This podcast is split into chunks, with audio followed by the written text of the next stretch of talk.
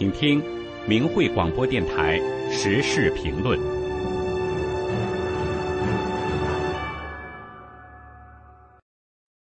请听时事评论：荒诞的达尔文与荒谬的进化论。上，文章发表于明慧网，二零二三年二月九日。二零二二年九月三十日，中国新民周刊报道。中科院朱敏院士领衔的科研团队，经过十年的野外考察，发现了距今约四点三九亿至四点三六亿年的鱼类化石。团队采用高精度 CT、性状大数据分析等方法，将很多与人类相关的解剖学结构追溯到四点四亿年前的远古鱼类。科学家们因此确认，从鱼到人的演化过程。长达五亿年左右。该发现发布后，立刻火上热搜，许多网友的评论让人忍俊不禁。一觉醒来，祖先变了，我为啥还要学游泳？对不起，昨天刚吃了祖先。网友们诙谐的留言，一定程度上表达了对进化论的质疑和中共专家所谓发现的不屑。其实，在人类科学发展史上，进化论是迄今为止最具有争议性的科学假设，不只是宗教界反对它，科学界本身也对它充满质疑。就连达尔文当初拿出进化论的时候，也是胆胆突突，毫无底气。一八五九年，达尔文的《物种起源》发表后，很快得到了马克思的欣赏。马克思毫无掩饰地说。这本书可以用来当做历史上的阶级斗争的自然科学根据。达尔文也称进化论学说是魔王的圣经。说来颇具蹊跷，这两位炮制无神论邪说的鼻祖都出生于基督教世家，各自年轻时也都曾学习过基督教神学，最终却堕落成为破坏人类信仰的反神魔头。为什么会是这样呢？据一位缅甸勐腊某寺庙出家的云南籍得道僧人说，达尔文实为魔王转世，与马克思一样，专为在末法末节时期祸乱人类、毁灭人类而来。一八零九年，达尔文出生于英国什罗普郡史鲁斯伯里镇，父亲是名医，祖父是医学界权威。外祖父是英国老牌瓷器韦奇伍德的创始人。达尔文一岁接受基督洗礼，并经常随母亲做礼拜。可是，达尔文为了和妹妹争宠，学会了撒谎。达尔文在《达尔文回忆录：我的思想和性格的发展回忆录》里写道：“在童年的时候，我精心捏造过很多谎言，其目的常常是为了使人激动。”例如，有一次，我从父亲的树上摘集了很多贵重的果实，把它们藏在灌木丛里，然后拼命地跑去散布消息，说我发现了一堆被偷窃的果实。达尔文还曾告诉过一个叫莱顿的小朋友说：“我能用某些带色的液体浇在西洋樱草和报春花上，就可以产生各种各样颜色的西洋樱草和报春花。”事实上，达尔文从来没有做过这样的试验。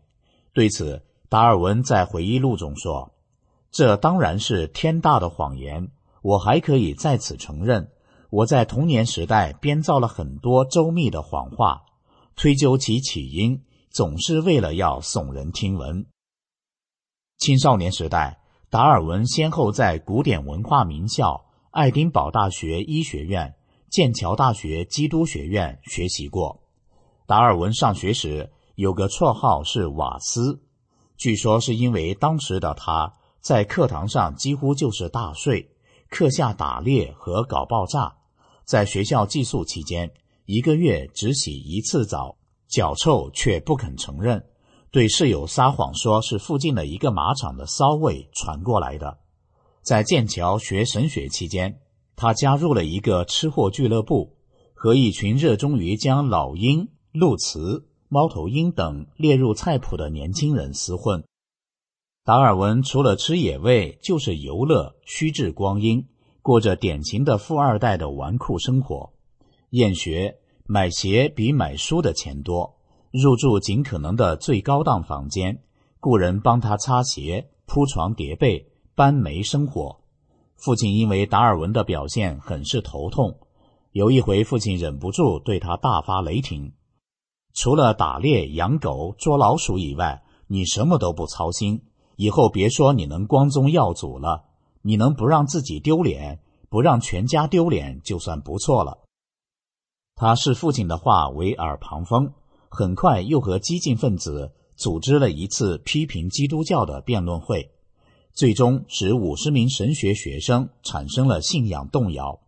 达尔文却自称，剑桥三年，也就是一八二八年至一八三一年，是他幸福人生最快乐的时光。人类大脑的发达。人体的奥秘以及宇宙运行的精密，早在几千年前就引起了哲学家和神学家们的广泛讨论。人们认为，在自然系统中有一些现象用无序的自然力量无法充分解释，复杂的系统必须有一个设计者，归结于智能的设计。一八零二年，威廉·佩利出版《自然神学》一书，认为宇宙的设计说明。一定有一位聪明的创造者，就像精密的手表一定出自一位聪明的设计师之手。达尔文在炮制进化论之前，对威廉·佩利的智能设计的思想颇为信服，但当达尔文提出进化论假说之后，他认为上帝创世说不可相信。他说，旧约就像印度人的圣书或野蛮人的宗教一样不可信。因为其中记载的世界史显然是虚假的，包括巴别塔作为记号的彩虹等等，而且把上帝描述成一个有报复心的暴君。达尔文对人类自身的痛苦感到不理解，认为数百万的低级动物在近乎无穷的时间里受苦，上帝的慈悲确实有限，因此而不可信。他认为。一切都是自然选择的结果。达尔文的《物种起源》《人类的由来》两本书遭到了英国宗教界、社会各界乃至政界的反对。达尔文从此在很多人的眼里名声极坏。一八七一年三月，英国《大黄蜂》杂志刊出了一幅达尔文人脸原身的讽刺画，题目是《令人尊敬的大猩猩》。此画至今仍风靡世界，成为大众抵制达尔文进化论的标志性漫画。达尔文的妻子艾玛是一位虔诚的基督徒，他对进化论的危害相当明白，多次劝说达尔文修改物种起源，规劝丈夫回归对上帝的信仰。他说：“如果人们失去了对上帝的信仰，就会失去一切希望。”但达尔文对妻子的好心劝告置若罔闻，魔心大发的达尔文在虚荣心的蛊惑下一意孤行，执意站在上帝的对立面。在物种起源的杜撰过程中，达尔文怪病缠身，著作发表后遭到社会的唾弃，甚至连好友生物学家华莱士都不赞同人的大脑是进化来的这一说法。达尔文的一生在被指责和质疑中度过。晚年时，不断有人诘问他对待宗教的态度，他最终不得不说：“这是一道人的智慧所高不可攀的大难题，并将自己的信仰归为不可知论。”一八三九年一月，达尔文与表姐艾玛结婚，婚后他们育有六子四女，共十个儿女。可悲的是。这些儿女的状况都非常不好。长子威廉，一八三九年生，无生育能力；次子乔治，一八四五年生，有神经质；三子弗朗西斯，一八四八年生，患精神忧郁症；四子伦纳德，一八五零年生，无生育能力；五子雷勒斯，一八五一年生，多病，一直处在母亲的照料之下。六子小查理，一八五六年生，两岁时死亡；长女安妮，一八四一年生，十岁时患猩红热而死；次女玛丽，一八四二年生，出生后即死；三女亨利埃塔，一八四三年生，无生育能力；四女伊丽莎白，一八四七年生，终身未嫁。达尔文晚年发现近亲结婚有先天的缺陷，痛心疾首，但妻子艾玛认为这是丈夫亵渎上帝而遭到的报应。因为当时近亲结婚在欧洲是很普遍的现象，并没有像达尔文那样子女个个出问题。达尔文在撰写《物种起源》的第三年就患了一种莫名的怪病，从来没有过上一天普通人的健康生活，经常恶心、呕吐、心悸、皮肤发炎、失眠、头痛，伴有胃痛、口腔溃疡等。每天通常只能工作两三个小时。诡异的是，当医生来时，所有症状都没了，查不出什么病和什么原因。达尔文的父亲就是当地名医，对儿子的病束手无策。达尔文怪病缠身四十多年，请了二十多个名医也无济于事。达尔文为了缓解他犯病时内心的恐惧，经常把自己泡在冷水里。或躲在又冷又湿的被子里半天，有时会采取自虐的方式，把浸过醋的铜丝或锌丝缠在自己身上，企图用肉体痛苦来替代和转移精神痛苦，但是，一切手段都毫无效果。每当痛苦来临时，达尔文都像感到死亡的来临。一八八二年的一天。达尔文再次强烈感觉心悸和死亡的来临，这次死神真的来了。一个被后来的进化论支持者们奉为科学界泰斗级的人物，其一生其实是在卑劣的撒谎、无耻的造假、众叛亲离和悲所无奈的病痛中度过的。这一切难道不是报应吗？以上的时事评论内容。选编自宗平的评论文章，《荒诞的达尔文与荒谬的进化论》上。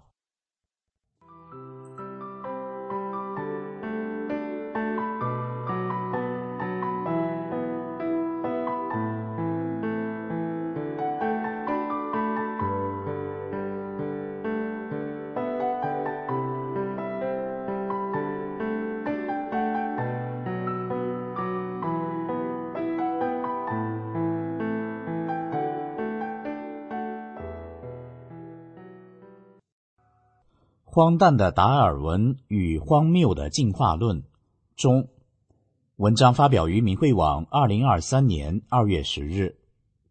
第二部分，进化论三大证据站不住脚。尽管进化论目前仍是科学唯物主义赖以生存的基石，仍在西方主流科学界占有重要地位，但达尔文本人却从未肯定过他的理论。达尔文承认进化论只是一种假设理论，并希望将来能发现确凿的证据加以证实。人们对进化论的质疑也从来就没有停止过。二零零一年，美国 PBS 电视台声称，实际上世界上的每一个科学家都相信进化论是正确的。这一说法遭到西雅图发现学会。五百一十四名科学家联名质疑。发现学会科学与文化中心副主任约翰·韦斯特说：“达尔文主义者仍在说没有一个严肃科学家怀疑进化论，但是这里有五百名科学家愿意公开表示他们质疑这一理论。”新西兰遗传学家但顿在《出现危机的理论：进化论》一书中一针见血指出。达尔文的进化论是二十世纪最大的谎言。达尔文的进化论认为物种是可变的，物种的可变通过物种随机基因突变完成，自然选择适者生存。进化论三大证据是比较解剖学、古生物学和胚胎发育的重演律。然而，这三大证据没有一个能站得住脚。一。比较解剖学证据，低级逻辑错误。进化论认为，如果人是猿进化来的，人和猿就会有许多相近的特征。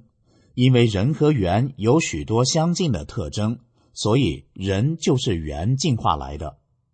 这是犯了简单的逻辑错误。原命题为真，逆命题不一定为真。比如，如果甲是乙的弟弟，甲就比乙小；但如果甲比乙小，不能断定甲就是乙的弟弟。二，海克尔胚胎重演骗局被戳穿。一八六六年，德国的生物学家海克尔提出了重演律的说法，认为高等生物胚胎发育会重现该物种进化的过程。人类的胚胎在子宫发育的头几个月过程中，经历了不同的进化阶段，例如像鱼那样有鳃，像猴子那样有尾巴等等。这是循环论证的典型案例，用进化论来证明进化论。海克尔早年与达尔文经历颇为相似。大学时按照父亲的意愿学了医学，但对生物学情有独钟。1859年，达尔文发表《物种起源》，海克尔则完成了动物学博士学位的学业。海克尔是达尔文的敢死粉丝，但后来证明他却是达尔文的猪队友。为了证明自己的假设是正确的。海克尔制造了惊天丑闻——海克尔胚胎骗局。他将人的胚胎画得像鱼一样，他刻意欺诈性的修改了由其他科学家绘制的人类和狗的胚胎，以增加不同物种胚胎之间的相似之处，并隐藏其不同之处。一八六六年，海克尔将一组二十四个胚胎图画发表在《普通生物形态学》上。一八七四年，再度发表于流传更广的《人类起源》一书中。这些图画旨在显示鱼、蝾螈、海龟、鸡、猪、牛、兔和人类胚胎发育的三个阶段。这些图画后来被编进生物学教科书，毒害了一代又一代不知真相、盲目信仰进化论的学生们。一九九七年。英国胚胎学家理查德森组织了十七个单位的科学家，研究了五十种不同脊椎动物的胚胎及其生长过程，并且仔细观察记录。一九九七年八月，专家们联名在《解剖学和胚胎学学报》上发表了惊人的结果，即海克尔的胚胎是生物学上最著名的骗局。海克尔不仅添加、删除。和篡改胚胎的结构，而且他还刻意改变了胚胎各部的比例，以夸大物种间的相似之处。即使大小相差十倍，他也画得差不多大。德国人类胚胎学家布莱赫施密特在其《人的生命之史》一书中，以详尽的资料证明，人的胎儿开始就都是人的结构。这无疑戳穿了海克尔胚胎骗局的西洋镜。三、生物学证据的破灭。进化论假设为人们勾勒出一幅生命由简单到复杂、物竞天择的漫长过程。由此，进化论学者们通过类比化石，描绘出一个生物由低等向高等发展的进化树。然而，越来越多的考古发现证明，进化论根本无法自圆其说。仅在考古学家克莱默和汤姆森的《考古学禁区》一书中，就列举了五百个确凿的与进化论相悖的事例，一迹证明人类文明早在几万、几十万、百万、几千万，甚至几亿年前就确凿存在。举几个例子，达尔文进化论认为。人类的出现在一万年前左右，首次出现生物距今不超过五点八亿年，但一九七二年，非洲加蓬共和国境内却发现了一个二十亿年前的核反应堆。一八八零年，美国加利福尼亚的泰波山下出土了许多精巧的石器工具，距今五千五百万年。一九六八年，考古学家朱伊特。在法国的一块石灰岩层中，发现了一些不同型号的金属管，岩层的年龄是六千五百万年。一九六六年，墨西哥的霍亚勒克出土了一批铁锚，经美国地质学家麦金泰尔博士鉴定，是二十五万年前的产物。考古学家阿曼塔在墨西哥的普瑞拉瓦城发现了一个史前动物的颌骨，里面有一块残破的铁矛的矛头。鉴定发现是二十六万年前的武器。考古学界还发现很多物种历经数亿年却拒绝演变，只想固执的做自己。这对进化论无疑又是沉重的打击。比如，内蒙古发现的七鳃曼化石可以追溯至一点二五亿年前的早白垩世晚期。美国堪萨斯大学的研究员发现，今天的七鳃鳗。与1.25亿年前的发育阶段及形态特征和生活习性并无多大差异。此外，科学家们还发现，亿年前传花粉的蜜蜂、近两亿年无进化的蕨类植物、四亿年交配习性不变的腔脊鱼，都是亿万年来坚决抗议进化的钉子户。最让进化论支持者们气短的是，在从猿到人的问题上。进化论科学家们找不到过渡物种类猿人的化石，这被列入了科学的十大悬案。为了强拉证据，专家们开始有意无意的学术造假。一八九二年发现的人和猿之间的过渡化石加伯人，被证实是一块猿的头骨和相距四十英尺的一根人的腿骨拼凑出来的。一九八四年发现的猿人化石露西。又被证实是一种绝种的猿——南方古猿，和人无关。一八六一年及以后，古生物学家相继发现六具始祖鸟化石，轰动了世界，成为鸟类和爬行动物之间过渡物种的典范。但后来鉴定出，其中五具是人造的，剩下的一具坚决拒绝任何鉴定。最初的发现者坦白了造假的原因之一。太信仰进化论了，就造出了最有力的证据。第三部分，进化论强大的新敌人——现代分子生物学。达尔文进化论于1859年诞生。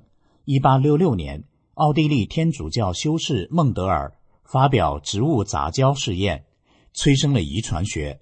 但他的贡献直到死后半个世纪才被发现。1920年代。进化论与生物遗传学联姻，形成新合成理论。一九五零年代，美国人詹姆斯·沃森和英国人弗朗西斯·克里克利用 X 光显微技术，发现了 DNA 双螺旋三维立体结构。克里克一九五八年创立了分子生物学的中心法则，进化论在此基础上形成了达尔文主义。达尔文主义认为。DNA 上的基因突变是生命变化的起源。生命在适应外部生存环境过程中，随机无意识地决定哪些基因变化存活并遗传给后代，哪些消亡。且这一过程的机制是由简入繁，经过漫长的演化。生命的最初始形态是非生命物质。问题来了：DNA 上的随机基因突变。到底会有什么后果？组成生命的基本单元细胞，真的就如同海克尔所说的，就是一个简单、均质、类似浆糊的小球。一、单细胞鞭毛的复杂性与系统性。鞭毛是生长在很多单细胞生物和一些多细胞生物细胞表面的细长细长的蛋白质分子。结构与发动机很相似，有定子、转子、主轴、轴瓦、联动杆、调节与制动系统等部件。鞭毛长度约一万五千纳米，直径最粗的部分约二十纳米。鞭毛发动机的转速在每秒一百次数量级，控制精准，能在四分之一圈内刹车并转向。常见的细菌鞭毛一秒钟可以跑出自己身长的六十倍至一百倍的距离，远超猎豹。细菌鞭毛被认为是自然界中最高效、最精密的分子引擎和纳米机器，也是最复杂的蛋白质机器之一，能够每秒钟旋转三百至两千四百圈。由于其高度复杂性与系统性，鞭毛马达一直是微生物学、生物化学、生物物理和结构生物学研究的难点。鞭毛是如何进化而来的？按照达尔文进化论，根本解释不了。鞭毛发动机共有约五十个部件，约三十种蛋白质分子构成，这些必须系统性的按照内部特定机制。同时组合存在，才能正常运转。这无论如何不可能是从简单结构一步一步进化而来。就像一只瑞士手表，缺少任何一个零件就无法正常运转。它只能是按照严格工序被制造和安装起来的，不可能是自发随机演化而来。二，细胞不可简化的复杂工厂。细胞的结构与运行机制，无论是从物理层面、生化层面，都比鞭毛更为复杂。在 DNA 控制下，细胞内部能产生几万到几十万个种类蛋白质分子，总数量有几千万个。细胞每隔几分钟到一小时就分裂一次。这种生产效率依赖于细胞内很多先进发达的生产线。宛如一个集智能化、信息化、数字化为一体的现代化大型工厂，有车间、生产设备、包装处、控制中心、通讯平台、运输系统、废料处理站等功能完备、分工明确的子系统。一名生命科学学院遗传学博士写道：“全世界生物领域的科学家，大部分的研究内容都是一个细胞中的事情。”然而，从确定遗传物质为 DNA 后的近百年到现在为止，非常清楚的东西，让我看来不知是否有百分之一。目前更多的还是处于模拟或者发现某个东西，距离完全控制还差得远。达尔文的黑匣子：生物化学对进化论的挑战一书作者，美国里海大学生物化学教授麦克比希。针对分子生物学所发现的细胞复杂结构，提出了一个直接挑战进化论的概念：不能简化的复杂性。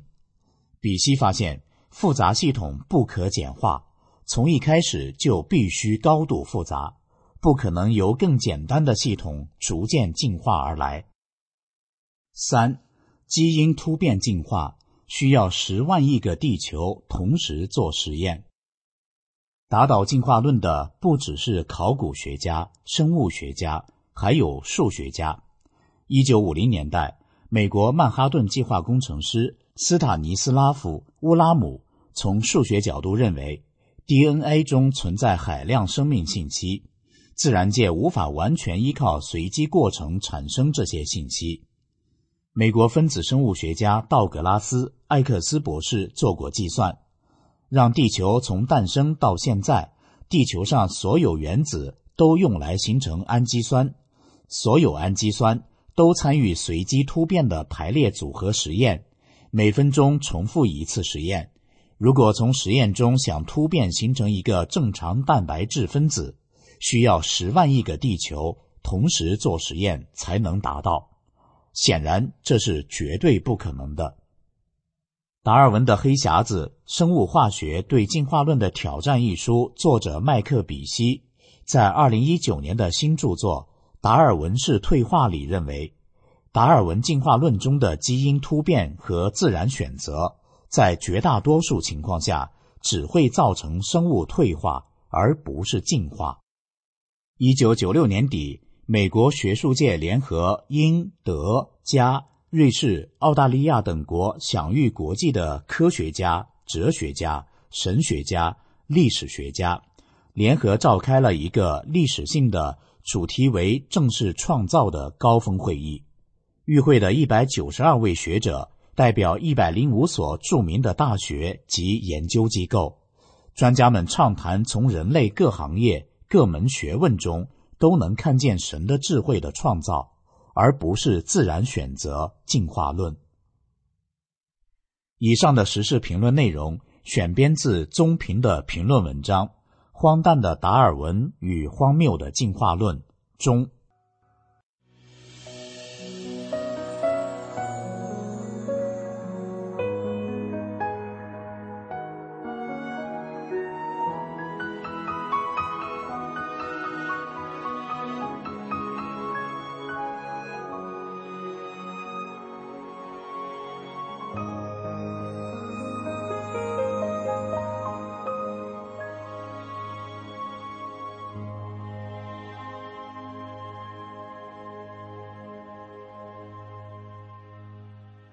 荒诞的达尔文与荒谬的进化论下，文章发表于明慧网，二零二三年二月十一日。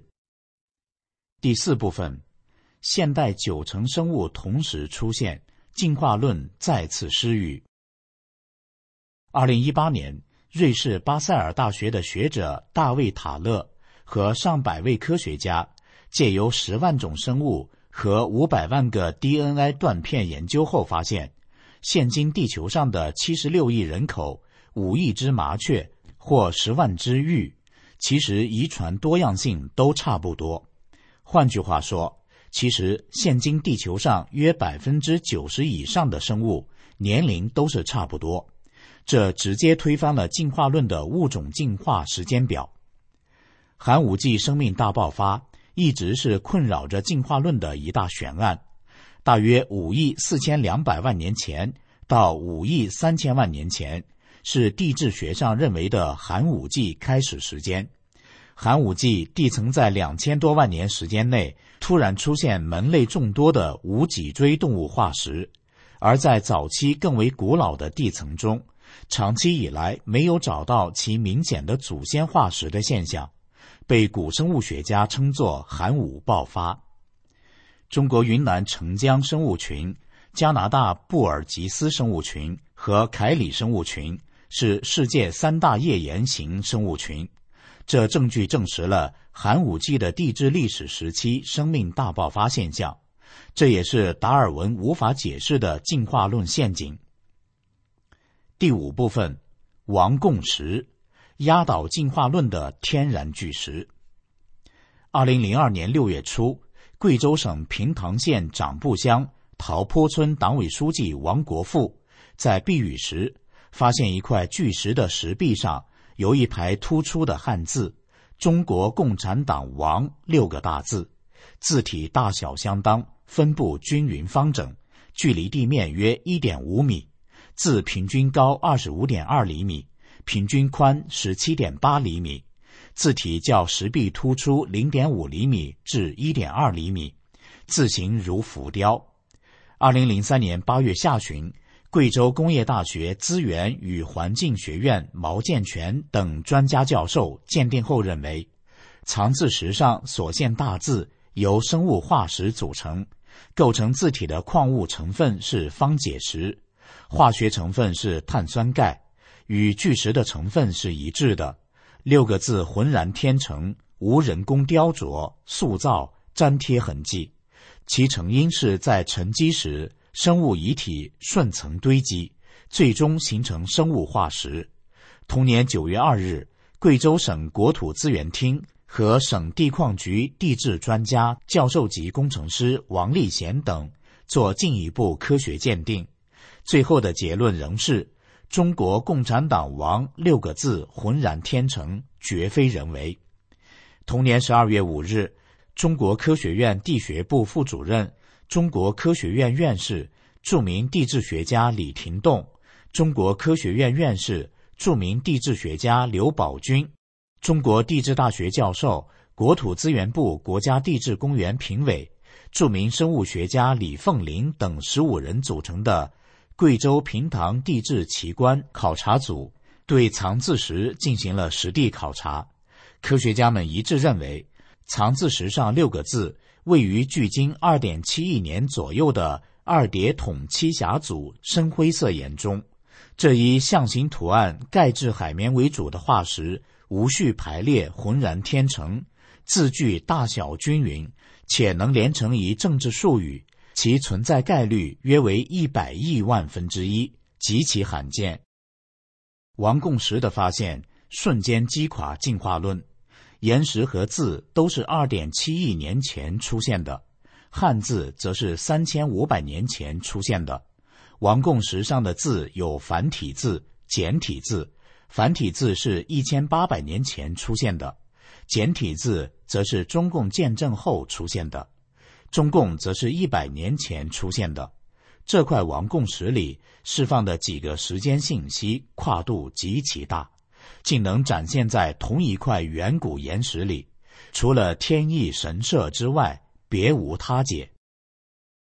第六部分，人是神造的，创世主在救度我们。实证科学因为过分注重细枝末节，而无法把握事物整体，更不可能在人的精神层面做出有益的指引。进化论火上浇油。排斥宗教信仰，漠视道德修养，抹杀善恶标准，蔑视传统文化与佛道神信仰，视因果报应为封建迷信。他告诉人们：弱肉强食，适者生存；人不为己，天诛地灭。他强调个性发展，让人们相信反传统、反正统、反神、反天是进化的要求。